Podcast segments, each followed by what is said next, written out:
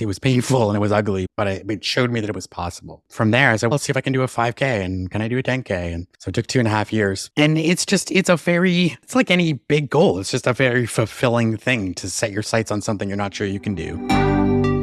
Stories stir the soul. Stories reveal. And stories heal. In this podcast, we will give you an inside look at someone who's had a life changing breakthrough real people, real stories with real breakthroughs. As a health and wellness expert and coach, and Todd as a men's mentor, we've seen firsthand what God can do when it comes to a breakthrough. So lean in, listen well. This could be your biggest breakthrough.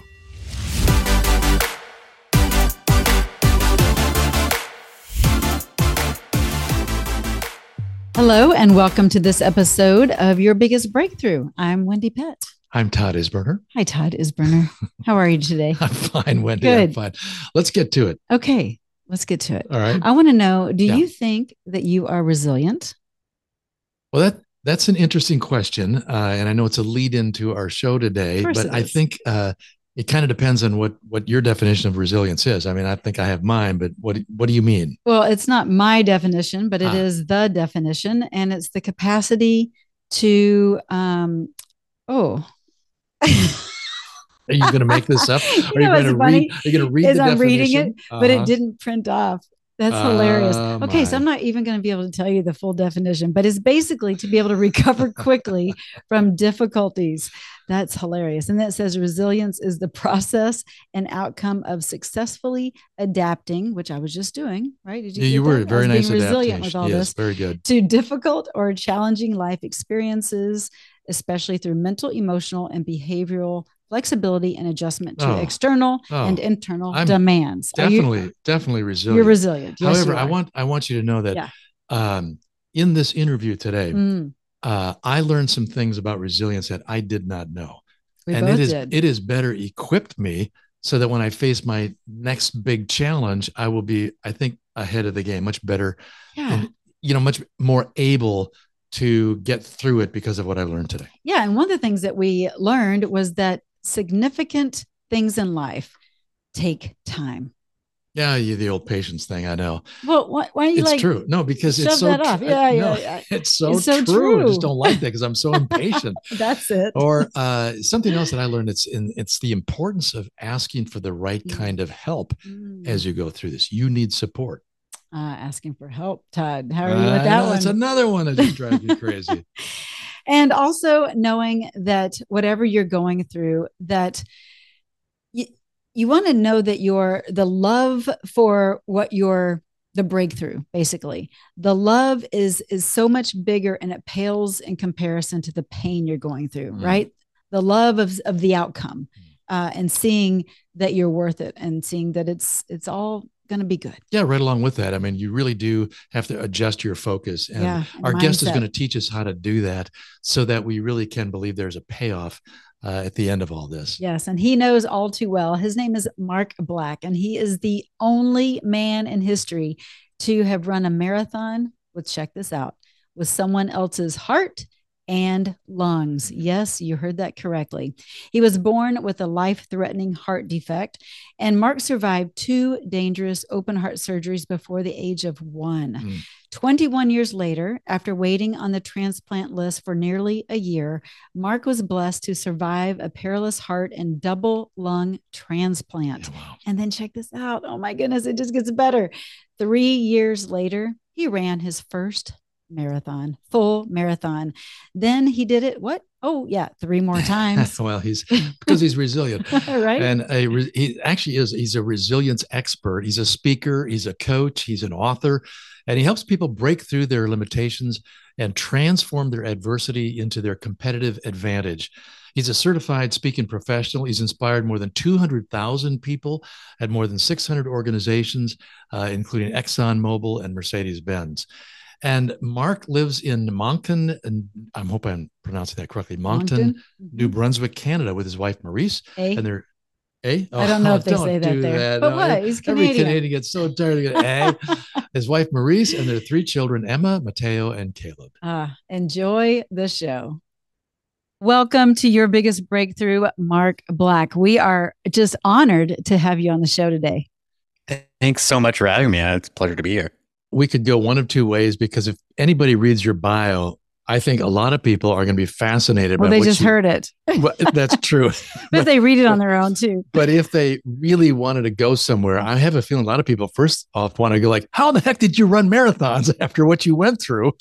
Because you you did you ran three marathons. We're going to get into your story, of course, but just talk a little bit about why you decided to go ahead and run a marathon. In fact, three marathons, and then I think you even ended up getting some some awards, some trophies, some in competitions.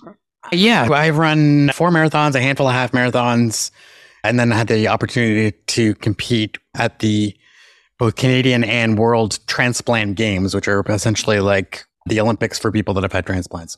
Okay. The only sports competition in the world where you're you're eliminated if you don't test positive for steroids because we're all on steroids for our immunosuppression. Oh. It's always the joke. It's if you test negative for steroids, you're kicked out. Oh, that's hilarious. Yeah. We've never run into a transplant contestant before. No. So that and the fact glossed over quickly. So that's what we want to get into. and the fact that you ran your first marathon after just three months of having your heart transplant and double lung transplant. Three, two and a half Right? years, not, not three months. I Oh. don't, don't want to take too much credit. Oh, I was Yeah. about to say what? I thought I read that somewhere, and I'm like, Uh, that's that's- insane. Under three years, two and a half. two Okay, and a half. three years. Thank you Yeah. for clarifying. Yeah. Whew. Yeah. I thought you were Superman.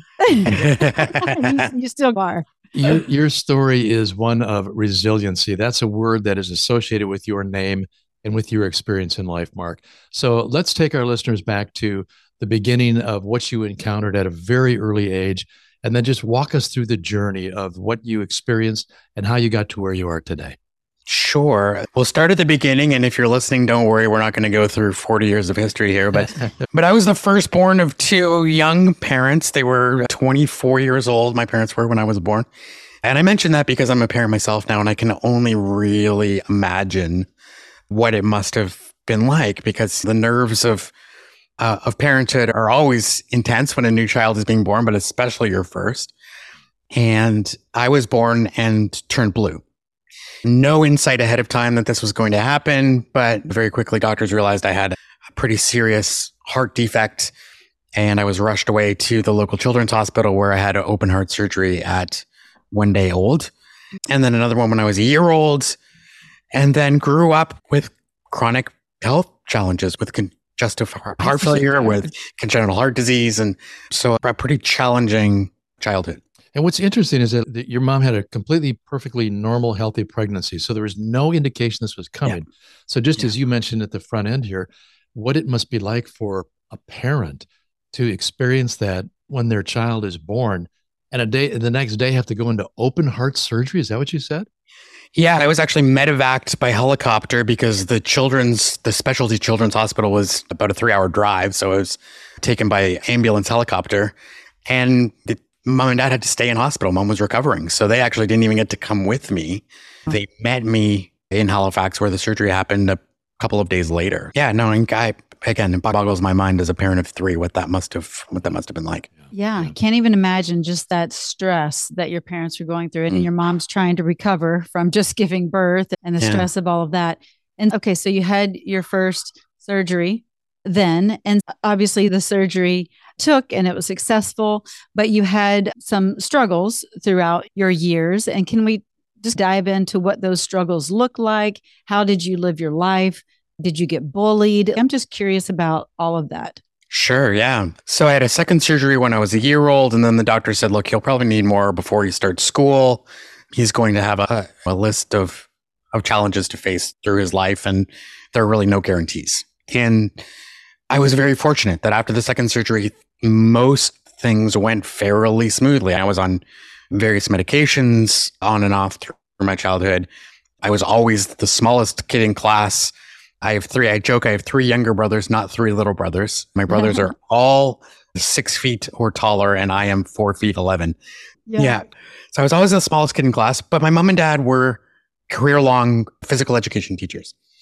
And their priority, or one of their priorities for us, was to be as physically active as we could be. And so while they consulted with the medical teams, they said, look, how physically active can he be? And to their great credit, they made a, a kind of fundamental decision very early on with the advice of some veteran nurses to treat me much like they would treat any other child.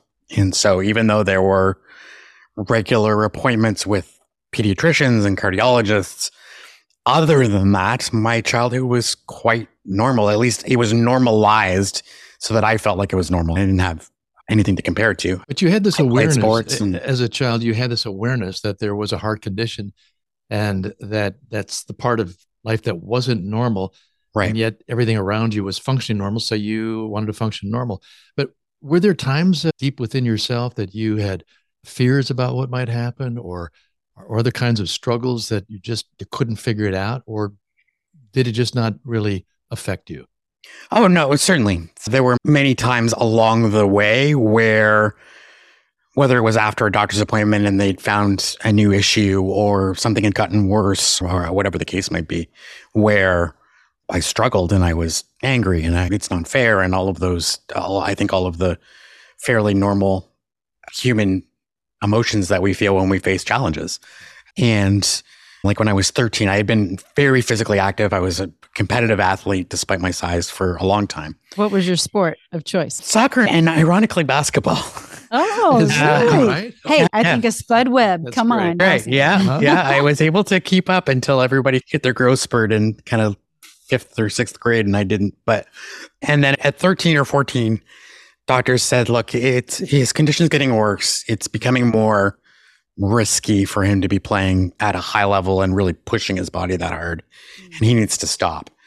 And so that was a major kind of turning point in my life because you know, I think I had formed an identity around being an athlete. That was who I was in my mind anyway. And so I felt lost for a little while during that period because I thought, now what do I do? And especially at that age, right? That's a tough age. Uh, yeah. Anyway, Yeah, Yeah, exactly. Yeah, exactly. And again, my my parents have always been very good at helping us to be optimistic, finding the good in bad situations, figuring out what we can control and what we can't, and where we can what we can do about a situation instead of just playing victim to circumstance. And they said, okay, you can't do this. What can you do? yeah. Right? Okay. So what other things can you do?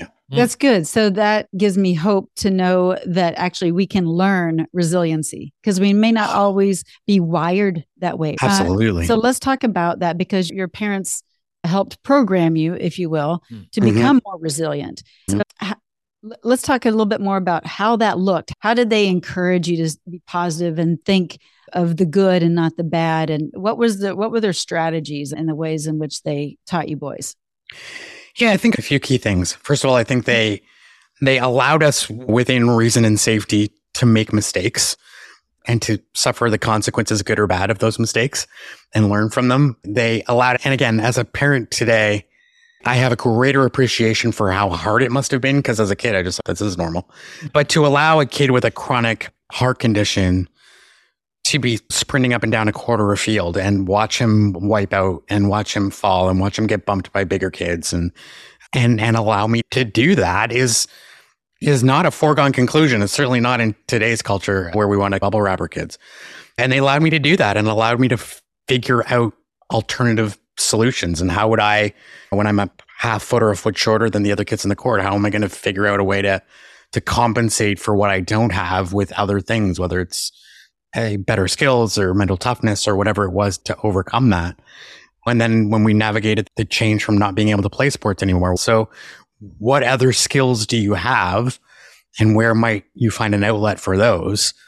And it turned out that theater became a thing, which ironically now I'm a professional speaker and I don't know that I ever would have discovered. I know I don't know that I ever would have discovered theater if I hadn't been forced to find it. And those skills obviously serve me very well today, probably much better than being able to dribble a basketball would have. So Your Cool. parents are they are resilient. awesome They started that resiliency Well, uh, legacy. Yeah, yeah, such great models. And like you said, today's kids are so bubble wrapped, if you will. It's a great term to use. Just the overprotectiveness that parents show. Why that is, I don't really know. I, but I grew up having to face tough times as well as many in my generation. And it's just great that your parents didn't didn't look Coddle. at your condition as something where you needed to be, yeah, you just coddled and babied, but just let's go for it and provide you other uh, options and solutions. Let's let's go up towards now what happened at a little later age and what was threatening in terms of your condition and where things were at? So I, I graduated from school, from high school on time against the odds. I went to, got an undergraduate degree in English literature and sociology, and then was going to do an education degree. I was going to be a teacher like mom and dad. That was my plan. And through the first semester of that year, I started to just feel like symptoms were getting worse. I was shorter breath more often. Exertion became more difficult. I was tired more often. I was eating less. But I was also a 23 year old male. So I was young and stubborn and invincible. And I just ignored a multitude of symptoms for far too long because I thought maybe they'll fix themselves. I don't know. Anyway, I came home at the end of that school year and mom took one look at me and said, You you look horrible. I'm taking you to the doctor right now. And the long story short is I had lost about 20 pounds and on a 411 frame, that's significant. Mm. And my doctors ran a battery of tests. I was in the hospital for about a month, but they said, you're now in, in right and left sided congestive heart failure and your pulmonary artery pressure. So the arterial pressure that brings blood between the lungs and the heart is very high. And we'd known for a long time that heart transplant was a possibility someday, like far down the road. And now they said, look, you, need a transplant like yesterday. We are out of other medical options for you. There are no other interventions to do. There's no other medications to give you. You need a new heart and two new lungs and you need them now. And unfortunately, because of a shortage of organ donors, while you need this transplant, the chances that you're going to get it are virtually zero. There are not enough donors. You need three organs, not one you're small, so finding a suitable donor that fits your body is going to be very challenging. And the closest transplant center is in Toronto, which is a 14 hour drive. So, so it wasn't just the heart that you needed, it was a double lung transplant as well, making that clear as far as the three organs. Yeah. Yeah, yeah exactly. And, and it all has to come from the same donor. My, I remember the doctor in Halifax, who the cardiologist who had been, had been seeing me for years, essentially said, you have two options. Option one is we can try to get you on a transplant list, but quite honestly, I don't think that's going to happen.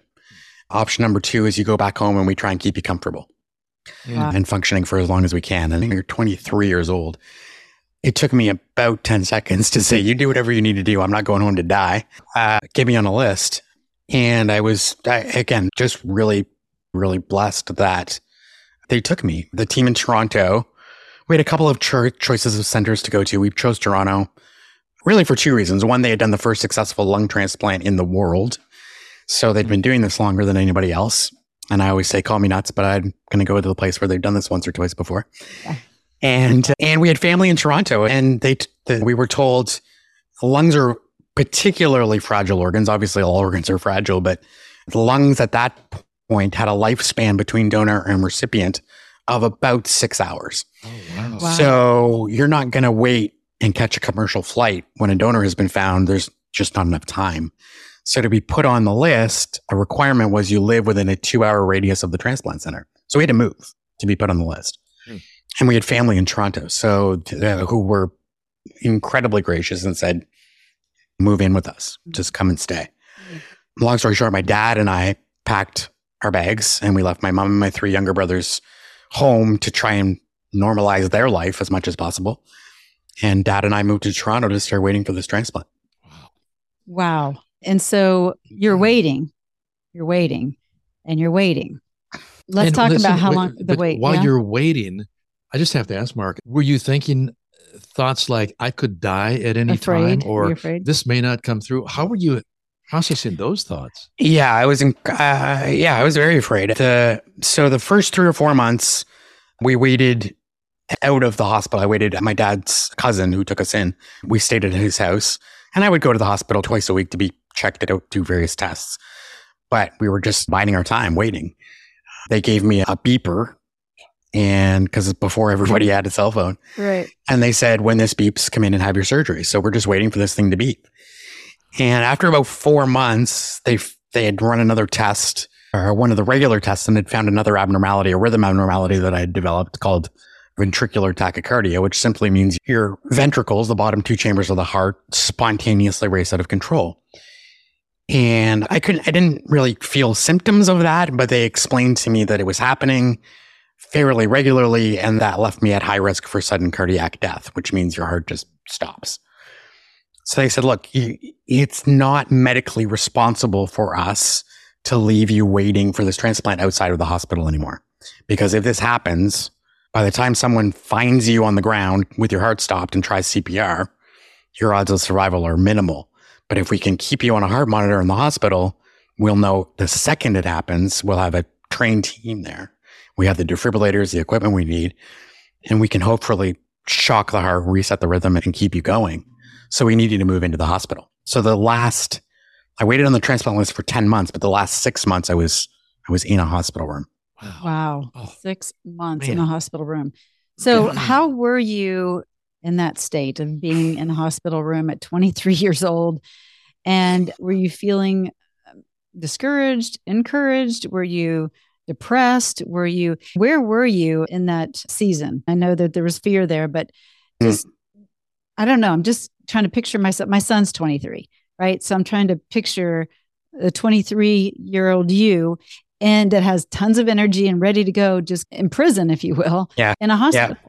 So, how were you and what was your faith like at that time? Oh, that's a great question. So, yeah, that's a really good analogy. I often say I have never been to prison, but I feel like that's what it was like. And I, I often joke as a someone who's called a motivational speaker that I'm who's supposed to be positive all the time that I failed the test because for the first month, essentially, it was just a big pity party for me. Why this isn't fair? Why me? All of that stuff, and certainly my faith was it was there, but it was also rocky and challenging. God, I've been through enough here. Why why do I have to deal with this? And when are you going to step in here? What are we waiting for? Yeah. And it was my mom and dad switched places between home and Toronto a few different times through that period. They were we were really fortunate. Their employer said, look, you have very similar qualifications. Share one job and just come and go as you want, as long as somebody's there to do the work. We don't really care which one of you it is. And so they would trade off with each other. And my mom is the one of the two of my parents who is the teller of unvarnished truths. so great way to put it. Yeah. Wait a minute. So, one more time. The teller of unvarnished truths. Yeah. Yeah, she will not put up with my baloney, in other words. So good. So she came in one day and she'd had enough. She had let me vent for a while, but she'd had enough. And she said, Look, you have to make a decision. Choose to feel the way you're feeling if you want to. I empathize, but how is it working? And where will you be in a month or two or three if you keep thinking how you're thinking and feeling how you're feeling? So, so you do whatever you need to do for as long as you need to do it. But if I were you, I'd be focusing on what's going right instead of what's going wrong. I'd be focused on what I control instead of what I don't. I'd be focused on what I am grateful for instead of what I've lost. You've got a wise mama. Yeah. Now I'm 23 years old, so my response is whatever. You like you don't get. Uh, yeah. Yeah. And I always joke that, and it's true. I said it took about a month for her advice to sink in, or more accurately, for me to decide it was my idea, and then it was a good one. Uh, but you're right. She was getting so wise. So much of our lives lie outside of our control. And unless and until we're able to accept those parts, we become ineffective at the things that we can control because we're wasting time and energy trying to fix the things or be angry at the things or whatever it is, trying to control the uncontrollable. That's so good. so once I was, and it wasn't a switch that I flipped, obviously, it's a practice that you fail at a lot and you get a little bit better at it over time.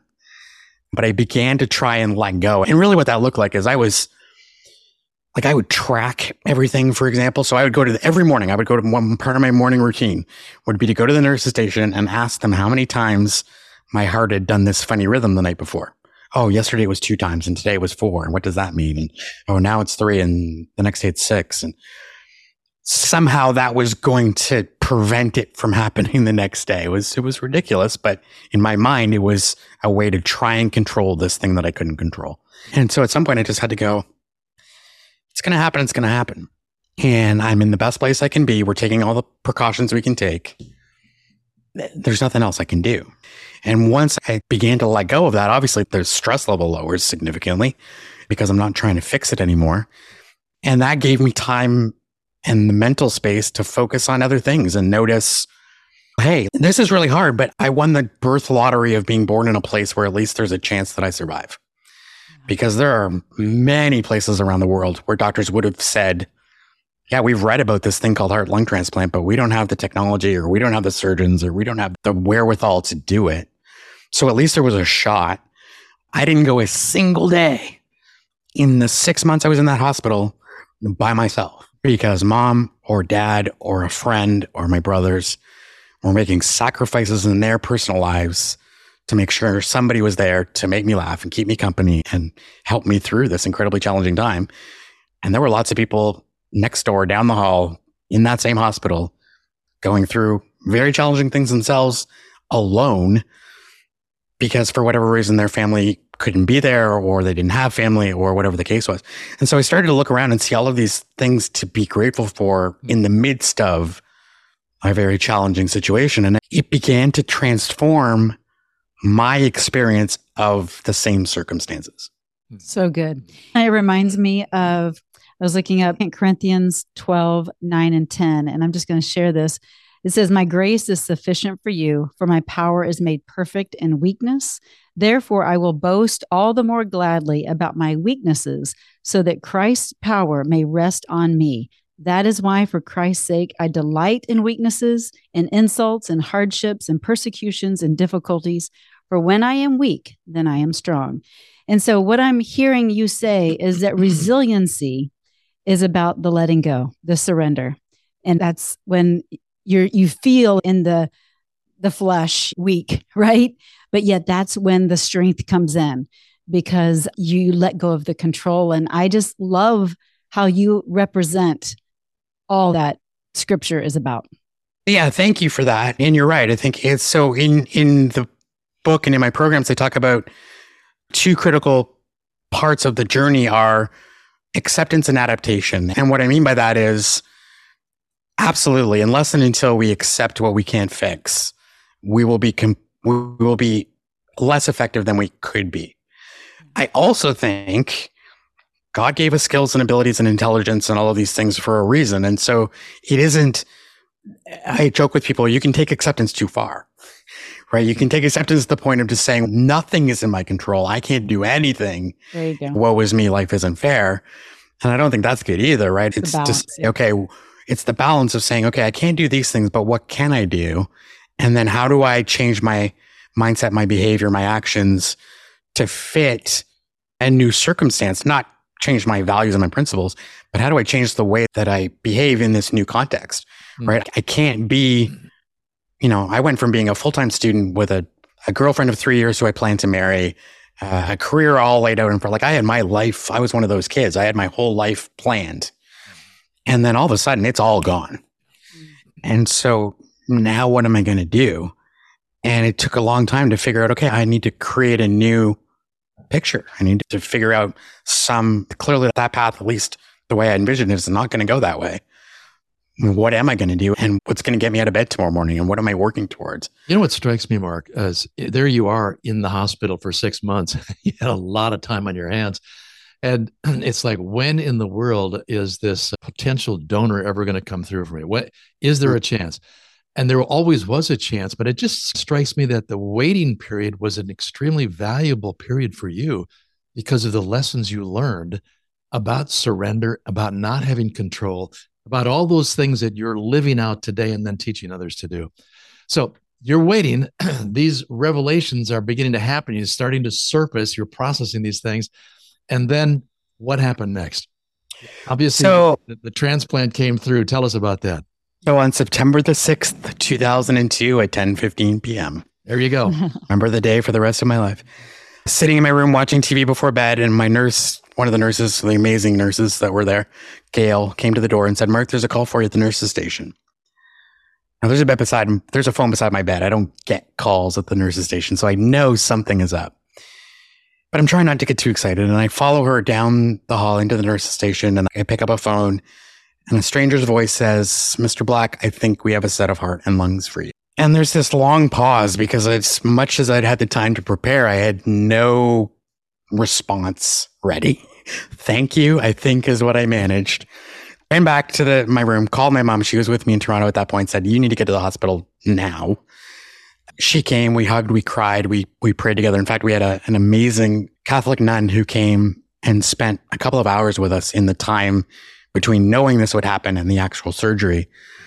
And her prayers and her presence and God's presence through her had this incredibly calming effect. Like I say to this day, I don't remember a hmm. time in my life when I was more at peace than the half hour before I went into surgery, Wow. which Wow. I anticipated being the most nerve wracking time of my life. You're about to go into surgery, knowing you may never come out again. Like it should be incredibly tense and anxiety ridden. And it was the exact opposite. I remember, so around 5 a.m. in the morning, the surgeons come to the door and say, okay, it's time to go. And I looked up at my mom, and my mom looked at me, and we'd had time to talk already. But I remember saying to my mom, I'm going to see you soon. And uh, they wheeled me away. And and that was it. I was in surgery for seven hours. I, I remember very little of about the next week, frankly, because the they keep you very heavily sedated for the first Mhm. four or five days so that you can heal. But yeah, the surgery took about seven hours. I was in the ICU for five days. And then in the hospital, a total of 16 days after the surgery. So they said pre transplant, the doctor said, you prepare yourself for about a three month stay post surgery. And I was out in 16 days. And uh, Fabulous. And you're like, Yeah. I'm busting out of here. We Yeah. got this job done and I'm out of here. That's so good. You are a miracle. You really are. And I mean, our, all of our lives are a miracle, but your life in particular and all that God is doing in and through you is miraculous. I'm curious about one thing. Do you know anything about the donors? And you may get that question often, but I'm just curious. it's, yeah, no, fair. That's a great question. And a fair it's a question. one donor. Yeah.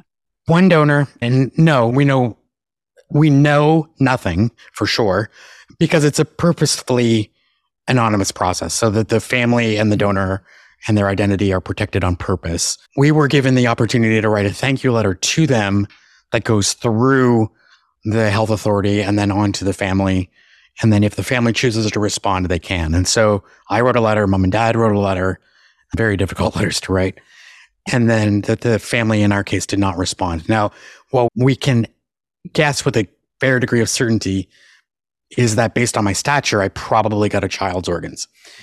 And so again, as a parent, I can only imagine that that the family was just in such a deep grieving period having Sure. Yeah. Yeah.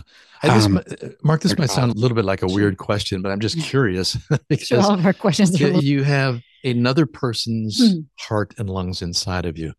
Did you notice any other kind of, besides the physical changes, any other kinds of reactions that you had, either mentally, emotionally, spiritually, even physically, once you received someone else's heart and lungs? like he's a two in one. Yeah, there were yeah, saying? yeah, there were a few there were a few things. Really?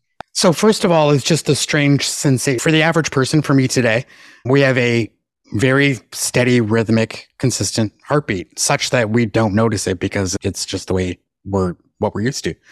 My heart that I was born with beat irregularly, irregular. In other words, whenever the heck it felt like it, Hmm. which to me was normal. And so when I got this new heart and this strong, rhythmic, steady heartbeat, it echoed in my ear. Like I, I had a hard time sleeping the first the first week or two because it was such a foreign feeling. Not a bad one, but just a Mm. very different, Different. feeling. Yeah. And so that that kind of echo was in my ear regularly. So that that was something. The other kind of strange thing was the first thing I wanted to eat once I had the I had a ventilator to help my lungs work for about the first five days. So I couldn't eat anything. But after that, the first thing I wanted was coffee. And I had worked in a coffee shop. I had done five years of university, staying up late doing papers and things. I had never once had a cup of coffee in my entire life. Interesting. That is Yeah. wild. And the, the first thing I wanted was coffee. Wow. Uh, and now I'm a bit of an addict. Yeah. So I don't know. Yeah. There's, they, doctors have theories about cellular memory and that all of our cells Wow. carry bits of us. And so whether it's that or Fascinating. incidents, I don't know. But yeah. Yeah, that is so fascinating. I guess what I'm curious about now is, excuse me, after you get your new heart and lungs and you've gone through the healing process, all of a sudden you're like, you know what? I think I'll run a marathon. Uh, here's the deal I'm in the health space and I have no desire to run a marathon. That's not even my thing. But you're like, yeah, this is a good idea. When did you decide that this is a good idea? You're the only man in history that has had a heart and lung transplant and ran a marathon four times. Yeah, it reminds me of somebody with a race car. Let's see what this baby can do. it was a little bit of that. It was a little bit of. Yeah. So I was actually I was sitting in the ICU when I decided it was something I wanted to do. I was still in the ICU, but I could feel the strong rhythmic steady heartbeat, and I remember thinking to myself, I wonder what's possible now. I wonder what's possible now that wasn't last week. Maybe I could run again. When I was a kid, I did cross country running. I was not fast but but I love to run. And in fact, I, the longer we ran, the better I would do because all the big kids could run fast. I could run long. And so I thought, well, geez, maybe I could do some distance running. And so that began. I couldn't, I jogged for one minute on the treadmill the last day of, there was a three month rehab program post transplant that I had to go to in the hospital. And on the last day I ran, I jogged on the treadmill for one minute, really just to prove to myself that I could do it. And it was painful and it was ugly, but it showed me that it was possible. And then from there, I said, well, let's see if I can do a 5K and can I do a 10K? And so it took two and a half years. And it's just, it's a very, it's like any big goal. It's just a very fulfilling thing to set your sights on something you're not sure you can do, work towards it, and accomplish it. It felt pretty so cool. cool. So cool. I yeah. love that. And you, over the the years that you were leading up to the transplant, and then the years during that, or the months during that waiting time, and then following that, it just seems to me like you were in a continual training mindset process. You were training yourself how to let go of control. You're training yourself how to have gratitude, how to have a different perspective. Whether it's a physical situation like you went through or some other thing in life that is really challenging us, it seems to me that it's really easy to form this mental bubble around us where we say, I shouldn't have to go through a tough time. I expect life to be easy, not hard. Can you talk to those who are maybe stuck in that place and they need a breakthrough from a mindset standpoint? Absolutely. So, one of my key sort of tenets or ideas is the question what if it's supposed to be hard? Because mm. I believe it is. Uh, and that it is life, it's work, it's business if you run one, it's raising kids. It's if you, th- and I often ask audience members that I, when I'm speaking, I'll say, I want you to think of something in your life that you are proud of. And if proud is a word that messes you up because you're Christian, then something that gives you a sense of satisfaction or a feeling like you've accomplished something significant. And everybody can come up with something. Sometimes we struggle a little bit to, but after a few minutes, people can come up with something. I say, okay, now was that thing easy or was it hard? And invariably it was mm-hmm. difficult. We're not proud of the things that were simple, right? But we can all look at something that we've been through in our life that was a hurdle we had to overcome and we overcame it. And we probably learned something. We probably grew in some way. I also feel like uh, very rarely I'm envious of the people who learn and grow in significant ways through through smooth times. Mm. I don't think it happens very often. I think oh, most the time we grow and we learn because we're forced to through adversity and discomfort. And so if we know that and we know that what's on the other side of that is probably something worthwhile, then why why the resistance to things that are challenging? I think we actually make hard things way harder mm. because we're trying to avoid them. That's so true. And I think of that song, What Doesn't Kill Us Makes Us Stronger. And and you're proof of that as well. But I do. I think that people are soft nowadays. They just don't want to do hard because it's hard and it hurts. And we put our own selves in that protective bubble. Like yeah. we don't want to do the work, right? But that's where we grow and get better. There's probably someone listening that is dealing with their very own health diagnosis struggle, or maybe a loved one's health diagnosis. And what would you say to them so that they would think and show up differently to help their situation? What would you say to them as your 23 year old self and then as yourself now? Wow, that's a great question. So I think patience is a virtue. And I think one of the hardest things for all of us, especially in 2023, where we live with these things and we expect things to happen instantly, that the significant things take time. And often that time is filled with challenge and adversity. And we have to just do our best to bear it and ask for strength and support to help us to do that. And it's okay to ask for help. Yeah, that's good. Because I think we also live in an individualistic self made sort of world where we think we're supposed to be able to just figure it all out ourselves. And I certainly have not been able to do that, but support has been massively helpful. And I guess the key for me was I always had a fundamental belief, not a knowledge, but a belief that it would be worth it. Mm. So the problem isn't that things are hard. The problem is that when we think something is hard that we have to go through isn't going to be worth the end result. Because we're all capable of doing really hard things. Anybody who's the most universal experience I can think of is raising a children child, but if that's not your experience, then whatever it is. We've all done hard things. And how do you do that? You do that because the why behind what you're doing is big enough, it matters enough to you that you find a way to do the how. So in the parenting example, we'll go without sleep and we'll change the horribly smelling diapers and we'll deal with them going through sickness and all of the and challenging our patience and all of that. Their smart mouth. And largely joyfully, although obviously there are periods of frustration and frustration, anxiety, etc. Why? Because our love is so big that mm, those things all pale in comparison. Mm. And we know or we hope that the adult we're raising is that that journey is worth it. Right. So how do you get through this transplant process? You believe that life on the other side of the transplant is going to be worth it. That you and so if you're dealing with an illness, what can I learn from this so that I'm going to be a better human being? I'm going to learn. I'm, maybe I'm going to be more compassionate to others. Maybe I'm going to eh, whatever that. Maybe I'm going to change my lifestyle habits so that I'm healthier afterwards because this was a wake up call. What is that thing that's going to make this a worthwhile journey to experience? Because once you believe it's worth it, you'll figure out a way to do it. Yeah. And so, what if, real quick, what if that's the very place they're stuck? They just don't believe it's going to be better on the other side. Yeah, then like, how do they level up on their faith? Yeah, that's it. Right. You dive into prayer and scripture and whatever else works for you. And that's the thing. Like I'm a big believer in experiment. Figure figure it out because there isn't I don't know that there's a prescription. I think it's really easy for us to just say, oh, here's the three steps. Mm. My book has seven steps.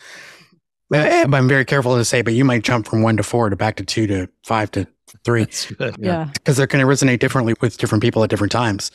So yeah, try things. And I guess the other big one for me has been do it. If you, if there's something you know you need to, don't wait to feel like doing it. Just do it. Exercise is a great example. Yeah. Yeah. Nobody. I don't, even people who are very physically fit and very active and regularly exercise have many days where they don't feel like yes, indeed. That's a great Do it anyway. Yeah. Yeah. but I have yet to have a day where I was, I was, I regretted doing the exercise afterwards. Right. I Never always say, happened. I always say, do it for the after effect. Do it for the after results. Yeah. Yeah. Mark, you have so much wisdom. that You've learned so much in life. And the beauty is that you applied it and now you're teaching it to others.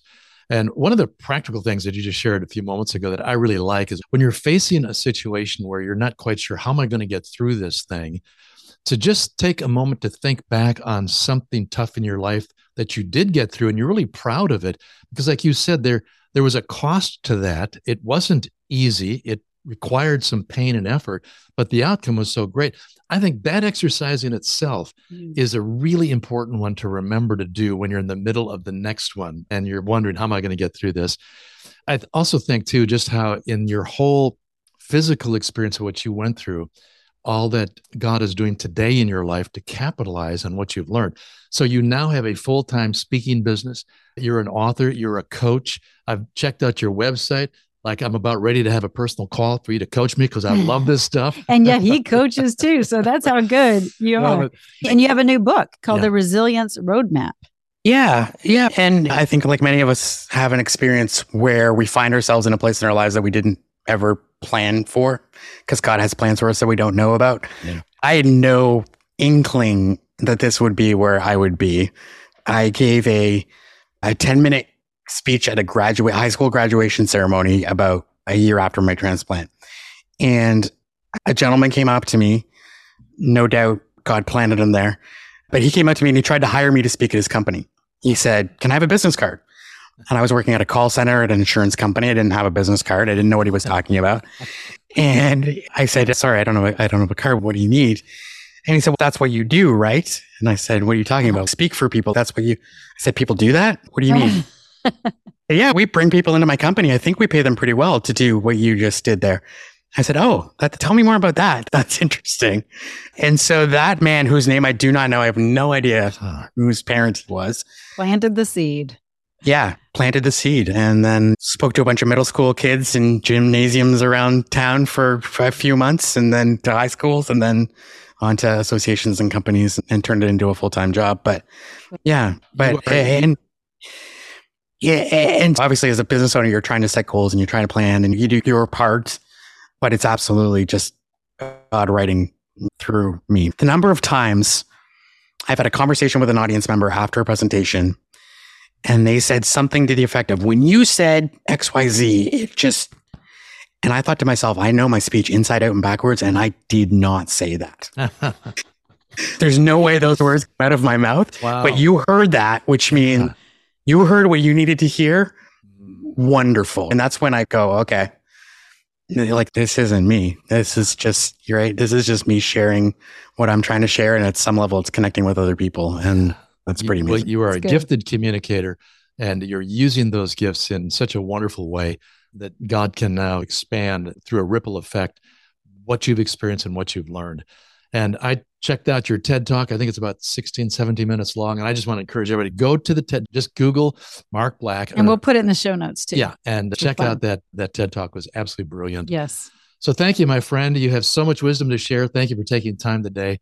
And uh, man, I've already taken a couple of notes of things I need to remember to do to stay resilient. Yes. Thank you, Mark. You are a joy. We appreciate you sharing your story and God bless you. Thank you. god bless you it's been a pleasure thanks All so much Take care. Bye bye. bye bye Wow. We get the best people on our show. So, Mark But is, this is a first, th- this I is mean, I- definitely a first. an We've- organ transplant. not just one organ, Like the whole set. the I never whole- knew that. They have a whole set I from the- didn't- from the same From donor. the same donor. I didn't know that you, either. you can see God's fingerprints all over that thing Yeah. and how he's using Mark today to be such Mm. an inspiration, such an To- encouragement to people who feel like, I just can't get through this.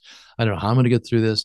But here's a guy who got through it, and you can learn from his experience. Yeah. And so make sure you go to markblack.ca. Uh, he is in Canada, so it's .ca, not .com. So we'll put that in the show notes as well. But check out again his new book called The Resilience Roadmap. And I think we could all do better when we have a roadmap. Absolutely. Because guys don't Yes. like to stop and No. ask for No, directions. you- did you hear you need of a roadmap. Right, one of the things, Oh, one of the okay, lessons that he taught us was that you had to stop thinking you've got control over everything. just Uh, to boy, let he, go. He learned that. We all learned that to some degree or another. And I think if if you go check out his resources, you'll be very encouraged. You'll be motivated. You'll be instructed. You'll be strengthened. I could go on and on. So just check it out. So so good. And if you are a woman that's looking for a health breakthrough in mind, body, spirit, emotions, check out my website at wendypet.com.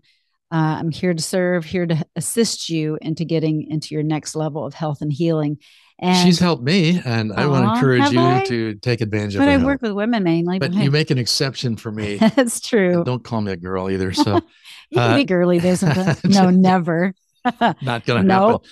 And if you're a guy and you want some extra help in, in the area of your faith, your family relationships, your fitness, your finances, I'd love to be able to help you. In fact, if you go to my website, you can get a free copy of my book, just cover shipping and handling, and also join our group and get the the course that accompanies the book. It's a real guide for you. It's toddisburner.com. Yes, cool. And if this show inspired and encouraged you, please share with others and give it a rating and a review. And so we appreciate you so very much. God bless, and we'll catch you next time. Head on over to yourbiggestbreakthrough.com where you'll find some free resources and information and a place where you can comment. And we would love to dialogue with you there. So thanks so much for tuning in, and we'll see you next time.